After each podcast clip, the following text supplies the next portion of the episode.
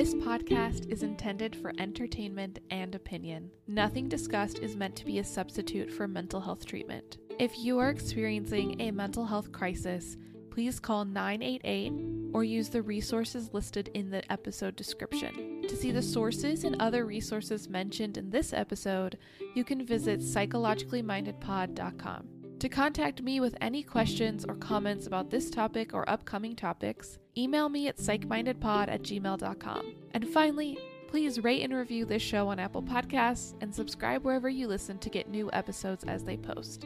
Enjoy this episode! Hello, and welcome to Psychologically Minded.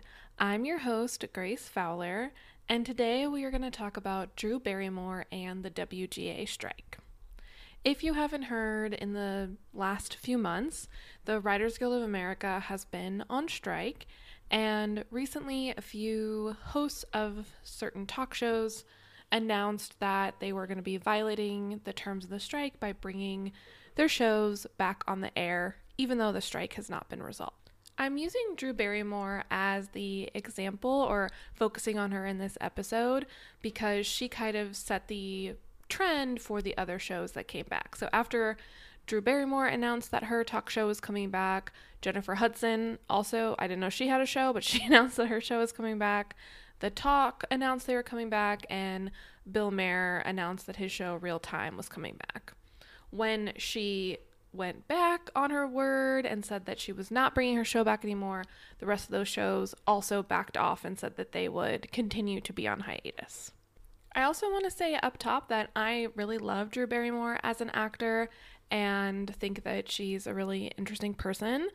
I talked about her a little bit in the episode about adult st- uh, child stars as who grow up to be adults um, with my colleague Anne Renault. If you want to listen to that episode, we talked about her a little bit because she's had a really tough life and she really exemplifies this kind of trend of children who become very famous as child actors and then have very difficult times either adjusting into adulthood uh, or Drew in Drew Barrymore's case like by the time she was 13 was having to go to rehab because of the things that were going on in her life. So she's had a difficult life and I'm not doing this episode to continue to pile on her, but I do think that she highlights some interesting psychological concepts about collective bargaining and how pressure on people of authority can work. So I'm using her to jump off of to start this like conversation about the psychological benefits of a union. I also want to note that she did reverse her decision. She came out this week to say that her show will not resume filming after the feedback that she got. So there's no longer any need to pile on or continue that pressure on her. Um, when someone makes a behavior change after a request for change is made, then we don't have to keep making the request. So this is not in any way a continued pile on of her, but again, just a inciting incident for us to have a different kind of conversation. So I'm going to walk through kind of what happened if you if you haven't seen her. I'm going to talk about kind of how these collective bargaining things work and then go through some points about the psychological importance of unions because I don't think that's a conversation that's usually had. And if anything, the source that I used for that part of the episode talks about how psychology tends to not focus a lot on things like class and labor differences. So I'm hoping to contribute a little bit with this episode. So, let me back up and just provide kind of the context of what happened. So, as many of you may know, in May, the Writers Guild of America went on strike over numerous concerns, including the presence of AI in things like writers' rooms, the model of hiring writers that has been going on that leaves people without pay or without jobs for a long time and doesn't help them to learn the entire process of running a show pay rates and the woeful lack of residuals that come from streaming services. Back in May, when the strike was first announced, Drew Bar- Barrymore had been a very avid supporter of the strike and had even, after her show went off in solidarity with the workers, she had even said, I'm going to step back from hosting the MTV VMAs in solidarity with the striking writers because that is also something that writers are involved with, writing those those parts of award shows. Per this strike's terms, any show that imply employs writers who are part of the WGA has been halted, and if they were to restart, then they would be violating strike terms. If the show continues with their regular WGA writers during the strikes, then they're asking union members to cross a picket line, which is a big no no. And if the show continues without their regular WGA riders, then they are scabbing, which is the process of bringing in non union workers to undermine the purpose of the strikes. Both of those paths undermine the purpose of the strike because the whole point is to have a collective group of people giving the same message to the the entity that they're organizing with or uh, bargaining with, like the employers, or in this case, the studios if the show runs and continues to ask their WGA writers to work on it, then it's asking people who are in their union to go against their union, which is going against their best interest and going against their community. If the show brings on non union writers, then those people are undermining the collective work that the union is doing and in many cases, someone who scabs is no longer eligible to be part of the union if they were to continue working in that industry after the strike is over.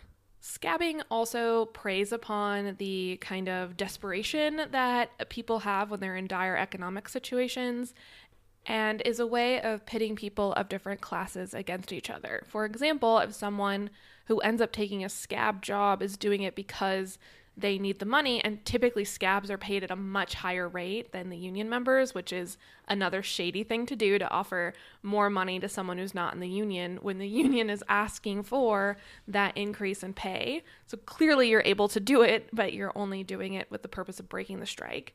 You're putting someone who is desperate for obviously we need money to live we need things like health insurance. You're pitting those people against their their own economic interests against their kind of collective economic interests because we all do better when unions do better. Unions are the reason that we have weekends, they're the reason that we have labor laws, they're the reason that you get to take breaks when you're at work. They're the reason why we get things like paid time off. If you get paid time off at your job, unions protect those things that benefit workers. So when you bring in a scab, you are sure at the moment in the short term helping the show to keep making money and paying the people who are scabs, but in the long run, it undermines the union and undermines those potential benefits in the future and undermines the person who's scabbing their ability to participate in the union after the strike ends. So, shows like Drew Barrymore's talk show, which employs WGA writers, and I believe Drew herself is I don't know if she's a member of WGA, but she's definitely a member of SAG AFTRA, which is the Actors Guild. And they joined the strike in, I believe, June or July, sometime over the summer. So, either way, she is impacted by this strike and should be very well aware of the terms of the strike and what action she could take that would not violate the terms of the strike. So, fast forward to this month, September of 2023. Barrymore announces that she's going to bring her show back on the air without her writers. So, this is her kind of trying to take the third path. So, not asking writers to cross the picket line, not scabbing, but saying that she's just not going to have writers, that she's going to basically improv her whole show so that the rest of the crew can continue to make money she got massive, massive backlash on social media for the post that she made when she announced that the show was coming back. Part of the reason the backlash was so strong because she ended the statement with the phrase astute humility and people took a lot of offense to that by saying, well, what's so humble about you bringing your show back? She also clarifies in her statement that her show was technically never shut down because of the strike. They had finished wrapping or they had wrapped filming in April before the strike even started. So she actually hadn't done anything for the benefit of the strike. Her show was just naturally on hiatus. And this announcement was that they were just going to continue on their regular filming schedule, even though the strike was going on. But this phrase, astute humility, was really the linchpin and had people making a lot of, I think, reasonably good points of how humble is it for you to bring back a talk show that has your name in it when people are striking for the benefit of the field and the benefit of the craft in general over time? She also connected the strike to the pandemic because her show had launched in 2020 during the pandemic and she had made she I you know, I think part of what people like about her show is that she is a very empathetic and authentic human being, and her show was a place where celebrities and famous people could come talk about things authentically during a time when there was very little opportunity to connect with people. The difference with the strike is that it's not a global pandemic that we are all helpless to, you know, do anything about. The strike would be over immediately if the studios would bargain in good faith with the writers and the actors. This is not something that just like happened out of the blue and we can be prepared for. There was a very long negotiation process before the strike happened, and there continues to be a, a negotiation process that the studios are not engaging in. And we know they're not engaging in it because other studios have. The best example I've seen is the studio A24, which makes a lot of horror films, so I, I like A24. Within the first like month of the strike, A24 had agreed to all of the terms that the Writers Guild had, and they were exempted from the strike and able to begin producing movies again. So if you've seen a movie trailer in the last few months or have seen like talk of new movies being shot, they're most likely all from A24 because A24 is the only studio that has been able to negotiate with the striking writers. So Drew's insistence that she has to come back to help people connect and to be there during a difficult time, just like she was there for people during the pandemic, is a little foolish because it is comparing apples to oranges. And taking this path and acting like the only choice she has is to violate strike terms did not sit well with people. So the backlash began after she posted this statement to Instagram and kind of went live with her decision to bring the show back. She also uses a lot of I language to kind of make it seem like she made the decision, but a lot of people have speculated that maybe the network had pressured her um, and she was trying to make it go down easier by saying she was the one who came up with the decision. Several days after this statement was posted and she began to get the backlash, she posted a video where she was crying and offered a kind of apology, but doubled down on bringing her show back. I say that it's a kind of apology because she basically just spent the video giving an explanation for why she was going to bring the show back and it hinged on like other crew members needing work and not you know not getting paid while the show was on hiatus.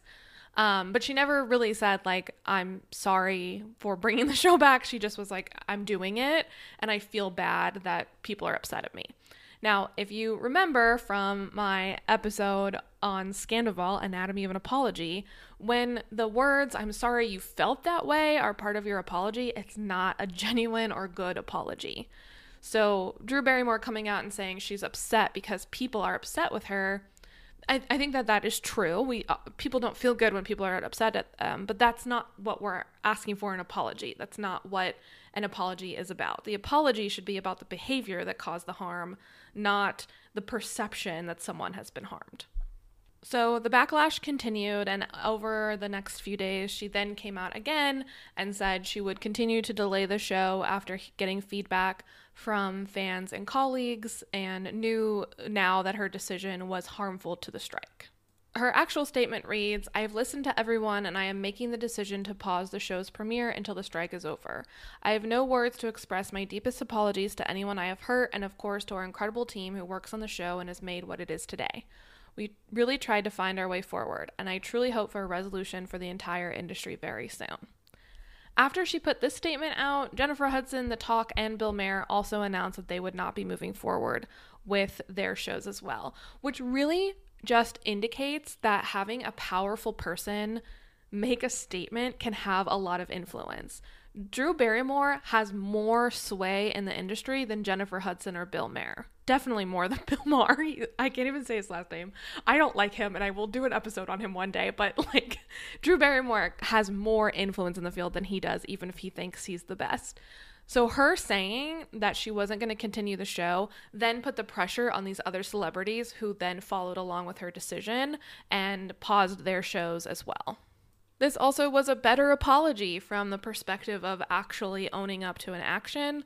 And she doesn't say, I apologize if you felt hurt. She just says, I apologize for the hurt that I've done. The thing that is still missing is that she is pretending that this is the only option that she has that bringing the show back was the only way she could help out her crew. It is 100% not the only option that she has, and it is tough to see her continue to frame it in this way when literally five late night hosts have started a fundraising podcast to be able to pay for their crew salaries while the strike continues. So there are options. In the last writer strike, people like Conan O'Brien paid for their writers and other crew members. They, he paid their salaries for the duration of the strike. There are other, uh, you know, productions that have fundraised for their crew and their writing staff to make it through the strike. There are strike funds that she could donate to. Like, there are a lot of options, and there is a very specific list of things that people are still allowed to do while the strike is happening. So she could easily do that. And if you go to her Instagram, you will see people giving her these suggestions, giving her this feedback. So I'm hoping that she can, you know, uh, take in some of that feedback and maybe make those decisions instead of painting the strike as there's only one option forward. I've also seen a lot of people talk about, well, there are other shows that are still running, like Live with Kelly and Mark or The Sherri Shepherd Show, but they're not getting the same amount of backlash. The first thing about that is uh, most of those shows are not WGA, so they're not even being picketed by the union because they're not covered by the strike agreement. And the second part about why they're not getting so much backlash is that these shows don't didn't make statements about empathy and human resiliency and astute humility when they continued or restarted production. One of the articles I cited in on the sources page was um, looked looking at her apology from the perspective of PR people, and the points that they were making in the article was basically like Drew's Drew Barrymore's brand is that she's like authentic and empathetic and cares about people and is vulnerable and everyone who comes on her show like goes there with her. So framing her decision to premiere her show during a strike was very counter to her brand and her uh, uh, essentially her message of we're scabbing to help people felt very disingenuous to her audiences. People like Bill Maher, we expect them to make the worst decisions and to be the worst because he is the worst, but we don't expect that from Drew Barrymore. So, I mean, Bill Maher got a lot of backlash, and one of my favorite things to be looking at on Twitter in the last week was people reposting videos of him getting absolutely roasted by people on his show and being like, "You need writers, bro. you like you, you can't do it on your own." Um, but Drew Barrymore's whole brand is this authentic empathy and like connecting with people. So her just like the tone deafness and her inability for the first week to perceive why people were upset with her was I think really frustrating for her audience and it didn't match with her brand so people were not buying it. It did not feel authentic because it doesn't match with the way that she portrays herself. And I don't want to get into like brand versus real person because I think celebrities don't owe us their true personas but what they present to us as their brand is what we expect to see from them. So when things don't match up with the brand or the the parts of themselves that they package for consumption as part of their jobs, when those don't match up, you're going to get feedback about it. And so I think that Drew did deserve the backlash that she got and I think now that she has listened essentially and taken a step back, now we can have different conversations and there doesn't need to be like a pile on of her. We're going to take a quick break and when we get back, we're going to talk about why does hounding her in collective bargaining actually work. Another day is here and you're ready for it. What to wear? Check. Breakfast, lunch and dinner? Check. Planning for what's next and how to save for it? That's where Bank of America can help. For your financial to-dos, Bank of America has experts ready to help get you closer to your goals. Get started at one of our local financial centers or 24-7 in our mobile banking app. Find a location near you at bankofamerica.com slash talk to us. What would you like the power to do? Mobile banking requires downloading the app and is only available for select devices. Message and data rates may apply. Bank of America and a member FDIC. And we're back. So, Drew Barrymore's decision to reverse her, deci- her original decision to bring back her show shows us the power of picketing and collective bargaining. The union was solid in their universal condemnation of her decision, which put pressure on her. When you have a large group of people with the same position that holds strong in that position, it is much harder to argue against that position. This is why the alt right loves doing one on one debates, why they love deb- debate culture. People like Steven Crowder got famous for pulling these stunts where he would go onto college campuses and basically scream at 18 year olds until they got scared and then say he won the debate. When you can single someone off from their collective community or from their collective group, it is a lot easier to take down their position. When people are solid together in their position, even if there's like even if there's disagreements within the community, but the kind of front facing message is we're you know we're all on the same page it's a lot harder to back down from that. And so and the more people you have on a position the stronger that it becomes. This is why collective bargaining is so important because in an employer versus employee relationship there's not a lot of power that the employee has. But the more employees that take up the same position the more power that they have against the employer.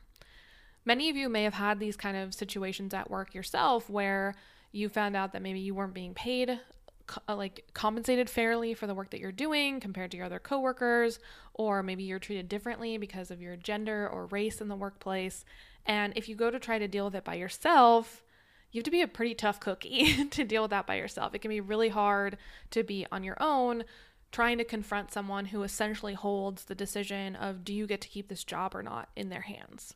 However if you're able to band together with other employees your employer is not going to fire all of you. Well, I mean, they might if they're really trying to like blow their life up, but the likelihood of an employer firing all of their employees versus just firing you for being the person that has spoken up it's a lot less likely that they'll fire everyone. So this this kind of collective bargaining, the purpose is to consolidate power among singular employees because in a one-on-one, they don't have as much power as their employer, but as a group they do.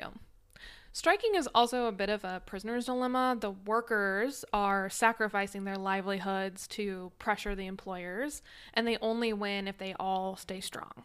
One, if one employee like breaks off from the group, they they may win their individual prisoner's dilemma, but then the group loses as a whole because the strike has been undermined. This is what hap- this is what would have happened if Drew brought her show back she is taking steps away from the group position and would potentially be putting people in a position where they either had to leave their strike or they had to scab during the strike. And then the pa- the power starts to shift. The employer sees their opportunity to not respect the demands of the employees, and the people in the union will have sacrificed their their livelihoods, their money to then not win the benefits of the strike. So that's why it's so important to all stay on the same page because this a bit this like power imbalance is what's at the core of union bargaining. And a lot of the backlash that Drew got was not from union I mean it was from union members, but a lot of the backlash she got online was from people who are not in the union and don't necessarily benefit from directly benefit from the union who were still giving her this feedback. A lot of her fans were saying, "Hey, we are in solidarity with the strike. We expect you to be in solidarity with the strike. This goes against the values that you have claimed to have. Make this make sense to us." So even the solidarity of people who are not directly in the union or not directly in the industry is still important solidarity to have you may have seen these kind of slogans that's like if one if one person strikes then we all strike or you know if one union strikes we all do. The idea behind this is that solidarity is made stronger the more people that participate in it. And this goes for even people that are way way way outside of the field right? Like i i'm not a writer i'm not anywhere near close to the entertainment industry but i stand in solidarity with the strikers. And if they were to say we ask you to boycott certain media because of the strike then I would do that in solidarity with the strikers because I know that I I actually do benefit from the strike in multiple ways. One is that if the strike is successful and the workers get their benefits, then it continues to set a precedent for other strikes that may impact the industry that I am in. If Amazon is able to be unionized, then it makes it easier for other retail stores to be unionized. If Starbucks is able to unionize, then it makes it easier for other types of restaurants to unionize.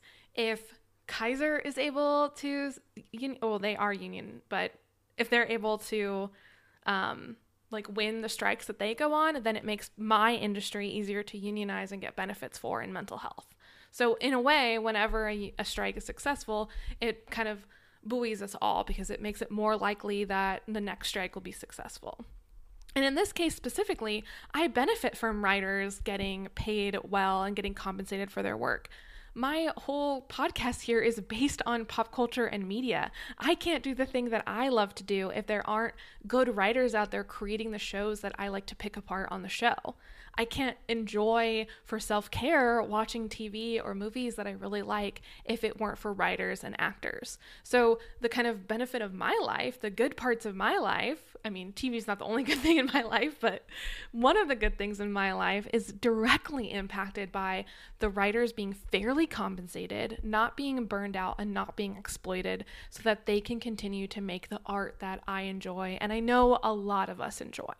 So, all that to say, it is so important for the union to be able to be as solid as possible and have as much support as possible because this power imbalance is so big.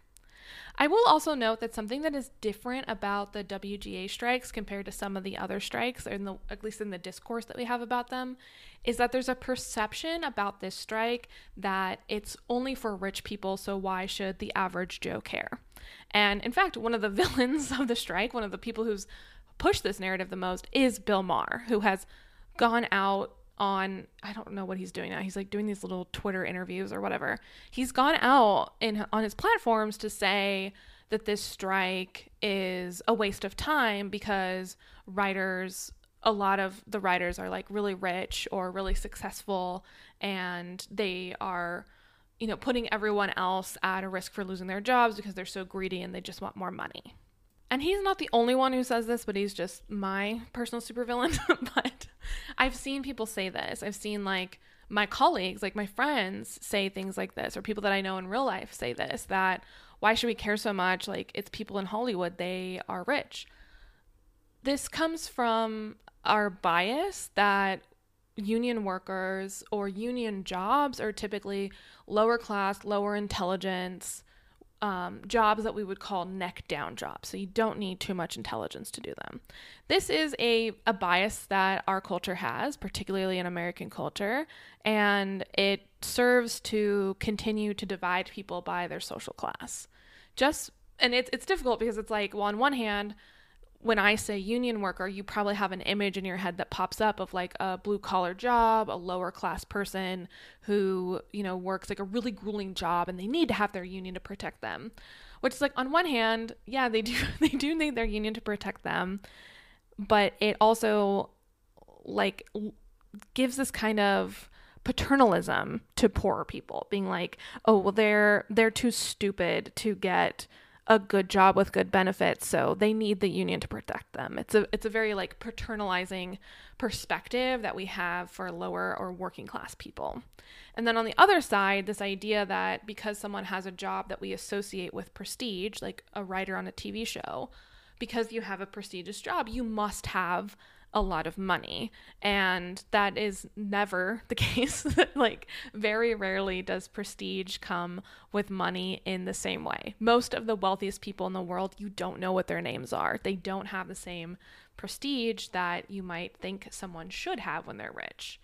Same goes for writers. Like they they really don't make that much money. And if you look into the um, the strike literature, you'll see kind of what the going rate is for your average writer not everybody is a Mike Schur making The Office, Parks and Rec, and The Good Place, right? A lot of these writers are writing on shows like The Middle or shows like or like uh you know late night shows like they're writing the jokes on late night shows and they may make you know decent money doing that but they don't work all year round they're kind of like teachers where there's there's big hiatuses. And so the money that they make for one job needs to cover them for the year much like teachers need to be paid enough to cover them through the summer.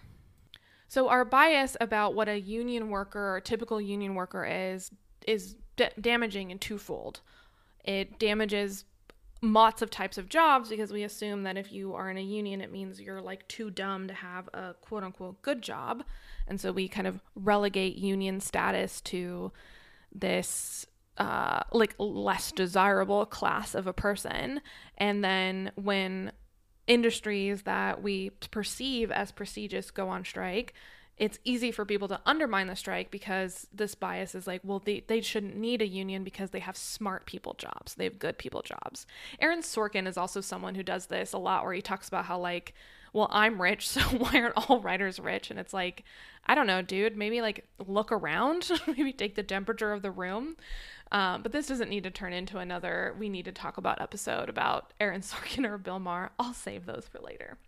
Um, but yeah, I just want to note that I think the perception of the strike is something that the writers have had to work against very hard in this situation that other unions have not had to fight in the same way. And I think, you know, my perspective on it is okay, there may be a few people who are pretty rich and they've gotten very wealthy from being writers and they're going to benefit from the strike it's okay if a few rich people benefit if the rest of the people who are like literally working class writers also benefit right the people who need like need this job and aren't you know just able to do it for the art or you know have made it in the field like those people deserve the benefits even if it means a few rich people get it as well. It's the same argument for healthcare, right? People will be like, "Well, if we have universal healthcare, then billionaires won't have to pay for doctors." Do they really pay for doctors now anyway? like, or the amount they're paying, is it really a, a, a dent in their wealth? I, I don't think that's the biggest issue. I think the bigger issue is that there are a lot more people that are not getting health care that would benefit, even if a few wealthy people benefit alongside them. And then lastly, I just wanted to go through a couple of points from this article I read in the Analysis of Social Issues in Public Policy Journal. The author's last name is Lott, and it was published in 2014. You can find the citation for it on my sources page. But this author was talking a lot about how psychology does not pay attention to unions and doesn't pay attention to kind of labor and class issues.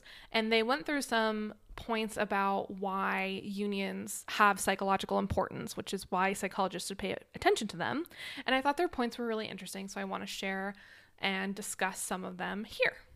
The first psychological benefit of a union is that they contribute to what is called the moral economy of the workplace. This is done by unions increasing and reinforcing the idea of fairness among employees. This is something that can help an individual employee feel like their workplace is more fair when a union is active in that workplace. It also bolsters a broader the broader civil rights movement that unions uh, have been integral in getting more protections for things like race and gender identities in the workplace. The more values that the workplace can support by making sure things are fair, that employees are paid the wages that they are due, that nobody is discriminated against based on their identities, the more that those things happen, the more robust the moral economy is. And the more robust the moral economy is, the better people feel about their jobs, right? If you were to go to your job every day, and maybe some of you do this, you go to your job every day and you just feel like, the boss plays favorites. There are people who get special perks because they're friends with the boss or just because of who they are. Like maybe the men in your workplace or the women in your workplace get treated better than other gender identities. If you go to that every day, that is really going to wear on your psychological well being. And if you don't feel psychologically well at work, you are more likely to burn out and be dissatisfied with your job. So, unions not only provide these kind of like materialistic protections, like benefits, pay raises, time off, but they support this general kind of environment of the workplace that helps people to feel like I have a place here and I will be treated fairly when I come to this place. Uh, according to the article, participating in unions can increase a worker's opportunities for relationships in the workplace, can help create a sense of cohesiveness by working toward positive goals, uh, create an increased sense of community, and give workers an increased sense of control through the grievance process. I think I've talked about this on episodes in the past, but we have a lot of research that shows when people work on a goal together, especially a positive goal like bargaining for increased pay, when people work on those goals together, it builds a much tighter group dynamic than if people are not working toward a goal or have mm, disparate goals within the group. So, unions are kind of an, a nice way to facilitate the sense of cohesiveness because the union has one goal in all situations, and that's to protect the workers the specific goals may look different, right? Like in the writer's case, it, it may be things about like residuals and AI, and the auto workers, it may be about like safety in the factory and their pay as well. But at the end of the day, the goal is about protecting workers. This creates a cohesive goal that people can work on together. And when they look around at each other, know, hey, these people want the same thing that I want, and it builds those social connections. Feeling socially connected at work doesn't just help how you feel at work, but it can help your overall sense of well being. We know from lots of past research that social connectedness is positively associated with subjective well being, which means I feel better and rate myself as doing better when I am more socially connected. So, having something in the workplace that increases that sense of cohesiveness will help you to feel better in the rest of your life too. Not that it means you're bringing work home with you, but just that having a place where you have that social connectedness will increase your well being. Union membership is also positively associated with job satisfaction, which, as my IO friends will tell you, is an important for keeping workers at jobs and reducing job stress. If people are not satisfied with their job, they are not going to do it as well as if they are satisfied. It's not the end all be all of things that help people do good at their jobs, but it is an important factor to keep in mind. The article also points out, and this was written in 2014, so I don't know if the numbers have changed, but basically, half of US workers have no paid sick days. This means that if you are a US worker and you are sick, your kid is sick, or you need a break to take care of your mental health, you have to balance do I take the day off work to take care of myself or my family, uh, or do I forego the money that I might make this day? Having this decision of do I make money today or not always ride on if I will take my time off makes it an incredibly imbalanced decision. This is also part of why the pandemic was so bad here is because people don't take time off when they're sick in the US. People come to work with flus and colds all the time because they're making this decision do I stay home and take care of myself or do I skip out on pay for a few days? That can make or break someone's ability to pay their rent or pay their utilities or handle an emergency that comes up like emergency car repairs. Taking a few days off work with no pay is not a luxury that all, all US workers can afford. So having the no access to paid sick days is not good for their psychological well-being. Unions provide these types of protections. These are the things that people fight for when they go on strike. So we need unions because employers are not providing for us, right? If half of the US workers have no paid sick days, who do you think is responsible for giving them those sick days? It's the employer. But the employers are not doing it on their own. They are they have a different goal. They are not aligned with the goal of protecting the workers. And so we need unions to protect workers not only for these kind of tangible benefits like having access to paid sick days, having family leave, having the right amount of pay and access to things like health insurance, but we also need them to provide the psychological and social support in the workplace. Employees need to be able to look around and say, I know that I can count on these people who are here doing my job with me. No matter if your job is inputting data into an Excel sheet or bolting together wheels on an assembly line. Unions support everyone from a psychological standpoint and from a financial standpoint. So I hope that I have made my position clear here that I stand in solidarity with the WGA strike. I stand in solidarity with all the other strikes that are going on. And I hope that if you had any, like, well, I, I don't know if this strike is important because these people are rich Hollywood folks. I hope that you'll consider that bias and think about where does that come from and who does it help? Who does that bias support? Does it support workers or does it support employers who don't want to take care of their employees? I think I asked that question in a way that leads you to the perspective that I have. But it's just, it's something that I would ask you to consider. And I do think that we can look at these strikes and look at the kind of psychological way that messages are gotten across. And it's always better to have people on your side to support your message. The more people that we can get to support us, the more successful we are going to be in life and in work. So uh, that's the end of the episode for today. I just want to say, as always, thank you for listening all the way to the end, and I will see you in the next one. Bye bye.